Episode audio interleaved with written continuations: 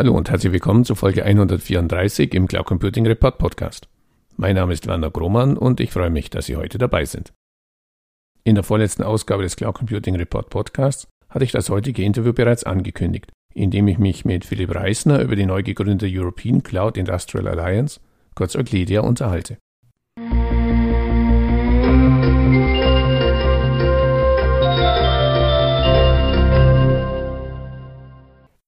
Hallo Herr Reisner, herzlich willkommen zum Interview im Cloud Computing Report Podcast. Bitte stellen Sie sich zum Einstieg kurz in zwei, drei Sätzen vor. Ja, danke, dass ich hier sein darf. Ähm, ja, ich bin, ich bin Techniker, also ich bin studierter Informatiker. Ich bin großer Linux-Fan und User und Open Source-Fan und User. Und, und es ist so gekommen, dass ich jetzt auch Geschäftsführer der Linbit bin. Und äh, bei der Linbit bieten wir Services im, im Bereich äh, Hochverfügbarkeit und auch Storage für Clouds an. Ja, ich glaube, das ist die ganz kurze Vorstellung.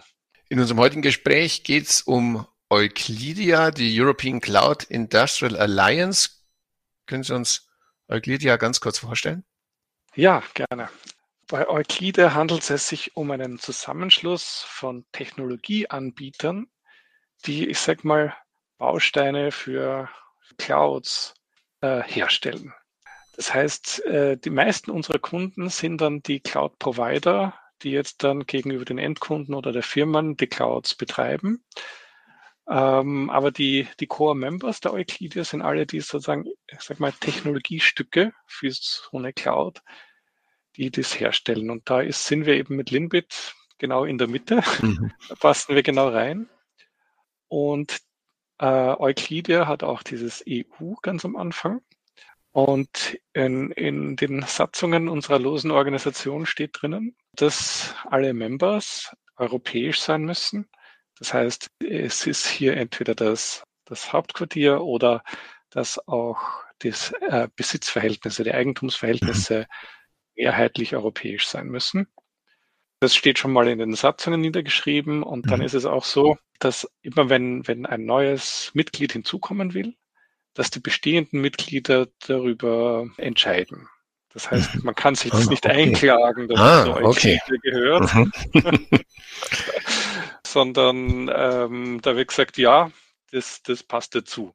Okay. Wir haben dann auch immer wieder ähm, Cloud-Anbieter, die sich dann halt dafür interessieren und dafür haben wir jetzt die Möglichkeit geschaffen, dass es hier Associate Members gibt, mhm. wo wir sagen, naja, das ist jetzt eigentlich kein Cloud-Technologiehersteller, aber ja, ein, ein Cloud-Anbieter, der halt in unserem Gedankengut agiert, da haben wir jetzt die Associated Members dafür.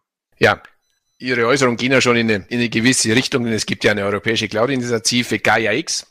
Im Handelsblatt werden Sie zitiert, die neue Allianz sei aus der Sorge heraus entstanden, dass die außereuropäischen Konzerne die Standardisierung bei GAIA-X zu ihren Gunsten beeinflussen können. Können Sie diese Sorge nochmal konkretisieren? Worum geht es da genau? Ja, bei GAIA-X, wer, wer, wer ist denn da Mitglied? Ja.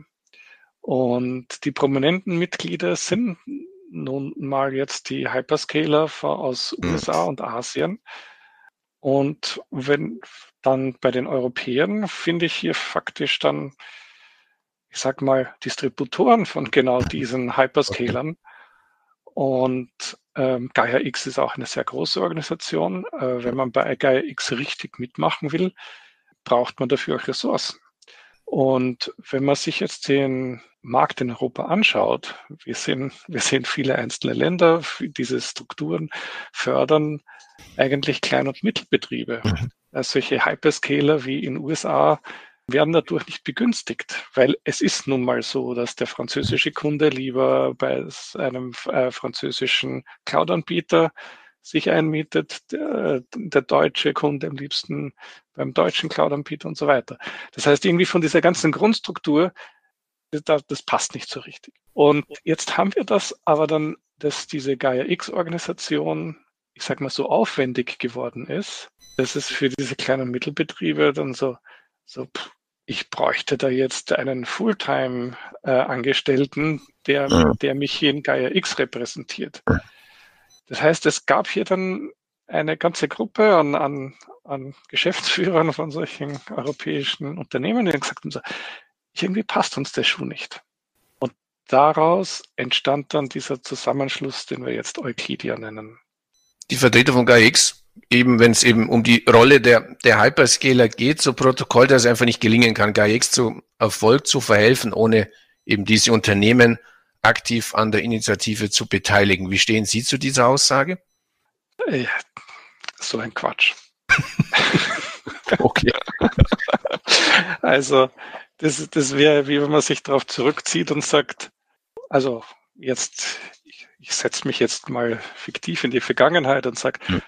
Boeing ist der größte Flugzeughersteller zu diesem Zeitpunkt. Äh, wir müssen mit Boeing kooperieren, um Flugzeuge zu bauen. Also so ein Quatsch. Ja.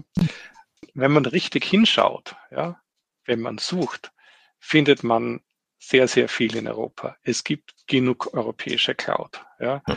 Es ist eine endlose Liste von Anbietern, die mir Plattform as a Service, ja. äh, Infrastructure as a Service bis hin zum, zum Office as a Service anbieten. Ich muss, das ist sicherlich der Nachteil, ein bisschen besser hinschauen. Ja? Weil gerade bei den amerikanischen Hyperscalern, egal welchen ich nehme von den beiden, jeder hat alles. Das heißt, ja. mein, meine, meine Suche ist sehr kurz. Ja. Ich sage, entweder ist es Google oder ist es Microsoft. Und ich habe einfach alles von dem. Ja. ja. Jetzt, wenn ich mir da die Europäer anschaue und sagen, also eine, eine Exoscale, äh, nehmen Sie eine OVH oder so, mhm. äh, die können nicht so dieses ganze Angebot anbieten. Das heißt, ich muss immer ein bisschen differenzierter schauen. Wo gebe ich jetzt meine Online-Dokumente hin? Ja, aber wo betreibe ich meine Kubernetes-Container äh, mhm. oder meine virtuellen Maschinen? Das ist, denke ich, der Schwachpunkt. Mhm. Und genau da sind wir auch aktiv mit Euclidia.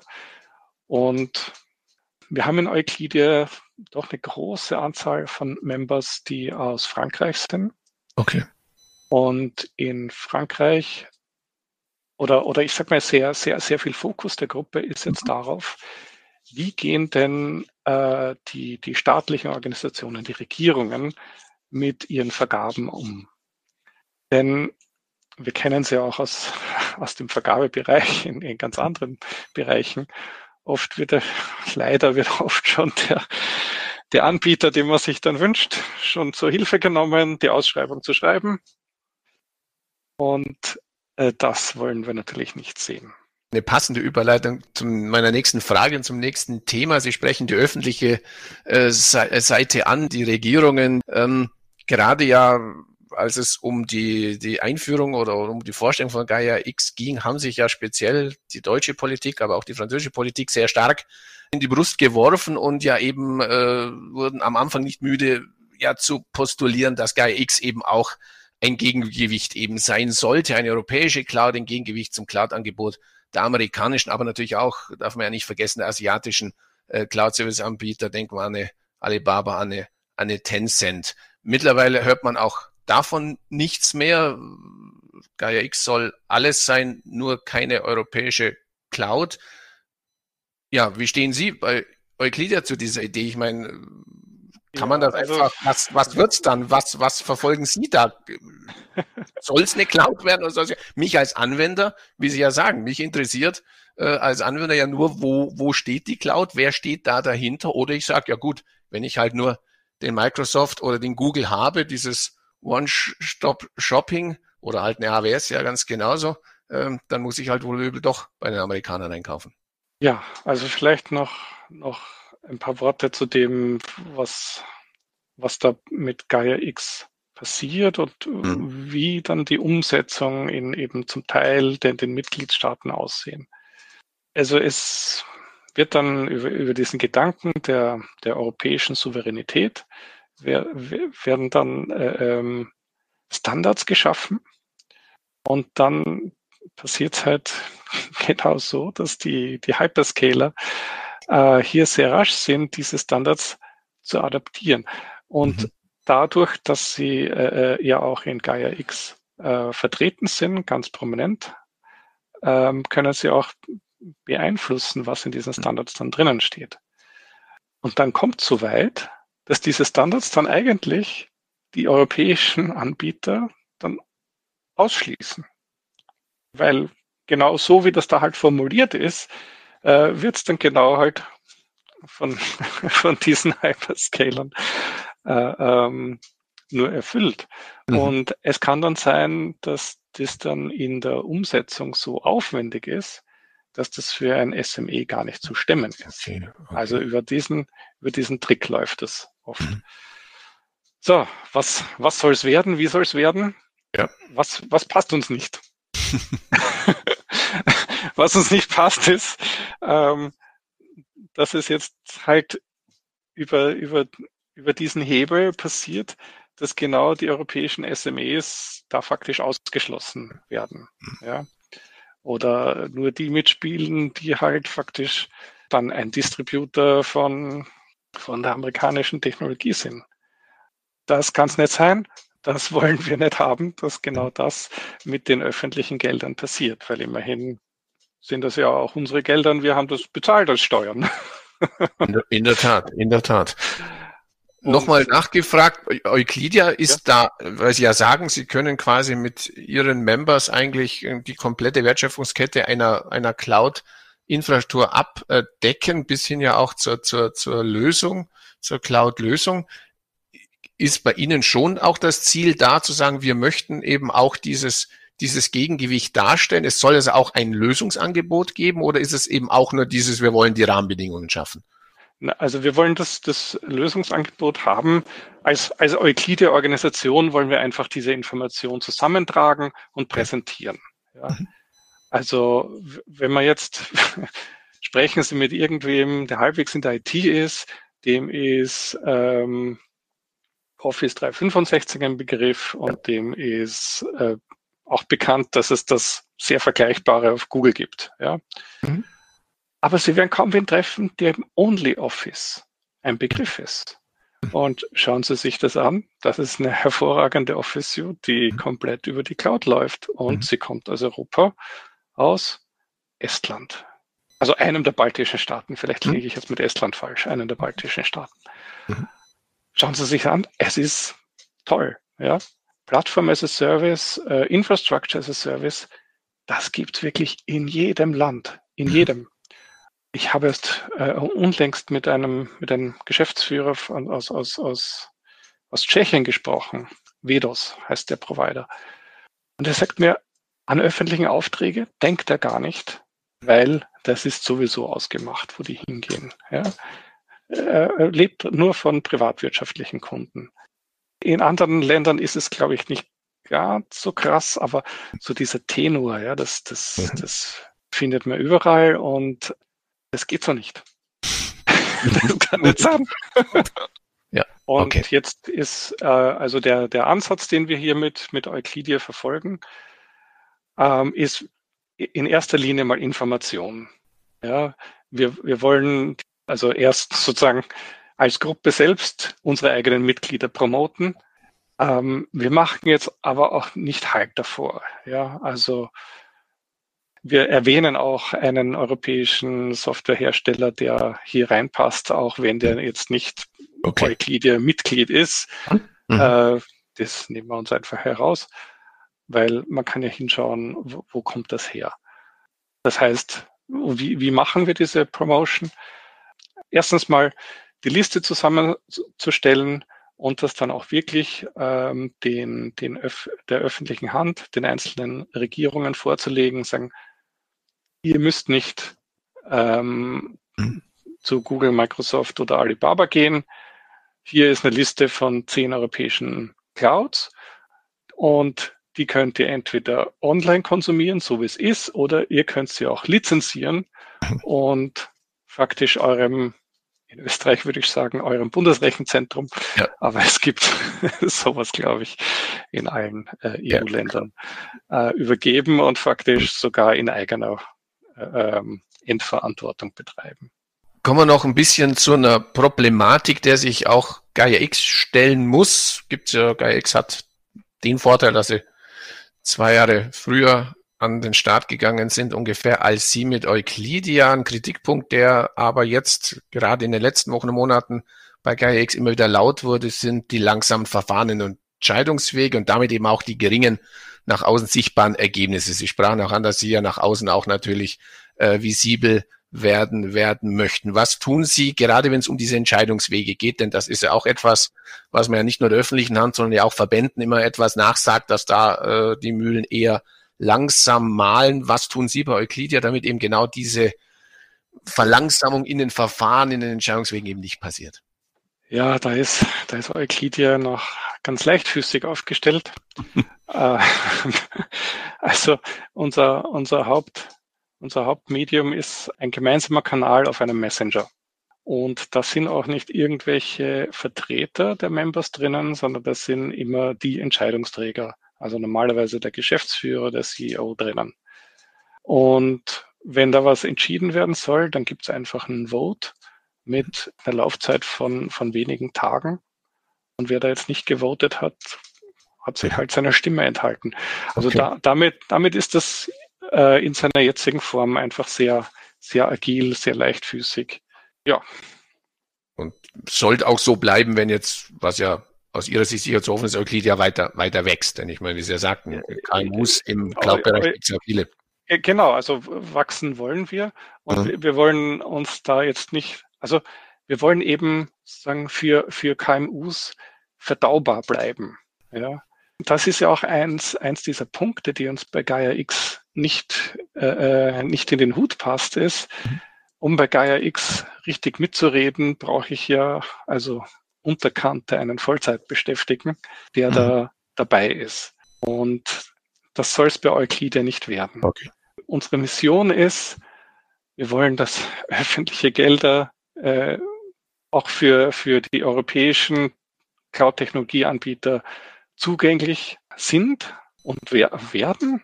Mhm. Und unser, unser Mittel ist äh, die, die Education, also die, okay. ja. die, die, die, die notwendigen Stellen darüber zu informieren, äh, was es denn bei den Euclidia-Members alles gibt. Mhm. Und mhm. das ist alles im europäischen Raum.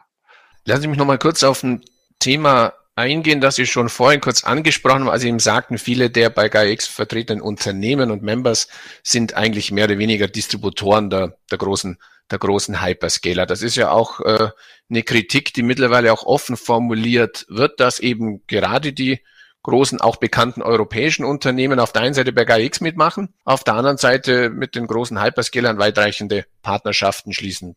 Ich glaube, erst vor kurzem eine Ankündigung der Deutschen Telekom gelesen, jetzt mit der Google Cloud äh, noch enger zusammenzuarbeiten und auch in diese Sovereign Cloud, die ja dann auch in Richtung Bundescloud in Deutschland eben gehen soll.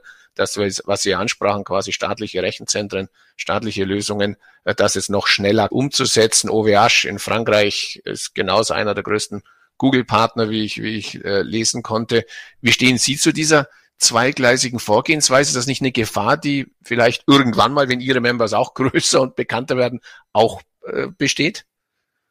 Die Gefahr besteht, als, also als Euclide legen wir natürlich allen nahe, allen unseren Members nahe, halt mit den Technologien der anderen Members zu arbeiten. Also okay. hier äh, steht das mal im Vordergrund. Oder das, das ist jetzt einmal die Initiative oder die, der, der Aufruf ähm, bei der jetzigen Größe, die wir haben. Mal sehen, ob das zum Problem wird. Ähm, wie gesagt, bis jetzt gibt es den Prozess für die Neuaufnahme von Mitgliedern. Wenn sich das in diese Richtung entwickelt, wäre sozusagen die Frage, was passiert, wenn sich ein schon aufgenommenes Mitglied dann irgendwann mal sozusagen bösartig wird, eher aus der, aus der Sicht der anderen, ja. äh, wie damit dann umzugehen ist. Mhm. Ähm, noch stehen wir nicht vor dem Problem, aber ähm, es ist schon so im Hinterkopf, könnte mal passieren. Mhm. Alles klar. Ja, ganz kurz noch, Sie sprachen es ja schon an, die, in der ersten Phase, jetzt geht es darum, natürlich zum einen äh, neue Mitglieder zu gewinnen, zum anderen natürlich auch die, die Wahrnehmung für Euclidia zu, zu schärfen. Können Sie was zu den konkreten Plänen äh, sagen, die jetzt so für das Jahr, wir sind ja noch am Anfang des Jahres 2022, die so für Sie jetzt auf der Agenda stehen und natürlich, Sie sprachen den den Auswahlprozess an für neue Mitglieder? Was kann man als europäischer Cloud Service Provider tun, äh, um sich in die Initiative einzubringen?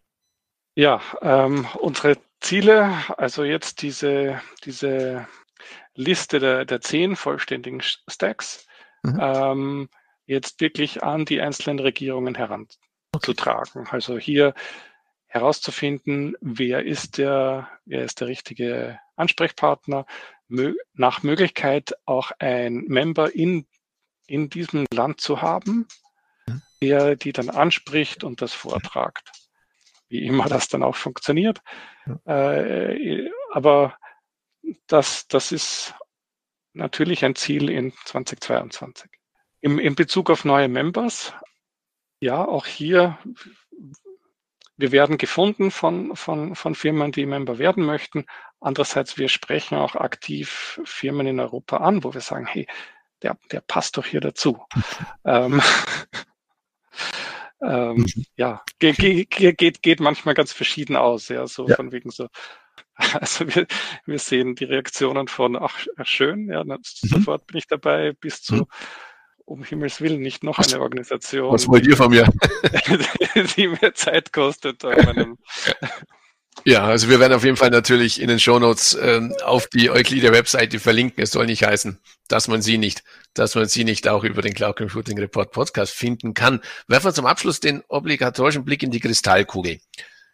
Dass amerikanische Gesetze, asiatische Denk- und Vorgehensweisen mit dem europäischen Verständnis von Datenschutz nicht vereinbar sind, denke ich, dürfte mittlerweile jedem klar sein. Doch gibt es tatsächlich noch die Chance, überhaupt eine europäische Cloud zu etablieren, die eben genau diese Datenschutzvorstellungen äh, äh, Rechnung trägt und voll geleistet? Oder ist eben der Zug, und das hört man ja auch oft im Markt, jetzt gar nicht mal äh, unbedingt nur aus, den, aus dem Gaia X-Umfeld, ist der, der Zug in Richtung Hyperxia nicht einfach schon abgefahren, weil die einfach das Geld haben, die Marketingmacht, die Präsenz am Markt und eben es halt erst für den Erstkontakt viel, viel viel, viel einfacher machen. Wie fällt da Ihre Prognose aus? Ähm, und natürlich klar, zum Schluss nochmal vielleicht ein abschließendes Statement. Welche Rolle möchte Euclidia eben dabei spielen?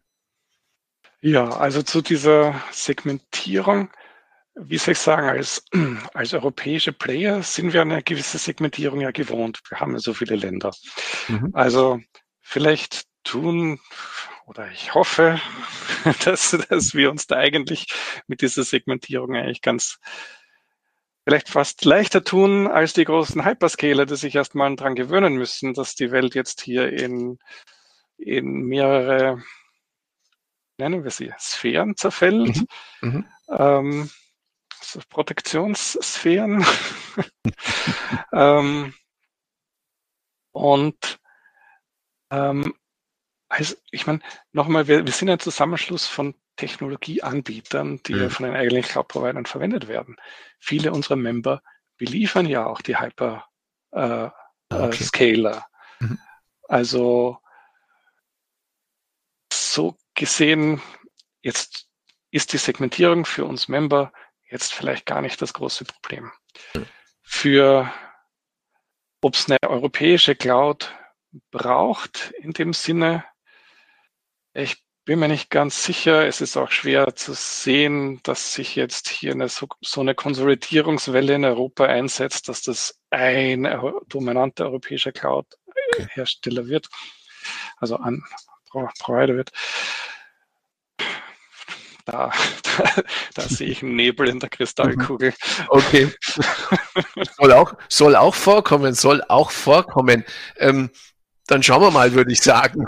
Hätte jemand anderer gesagt, äh, wie sich der Nebel oder ob er sich lichtet und wenn ja, wie er sich, sich lichtet.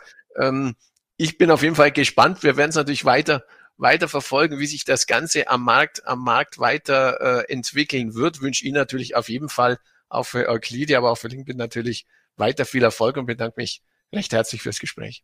Vielen Dank für das Gespräch.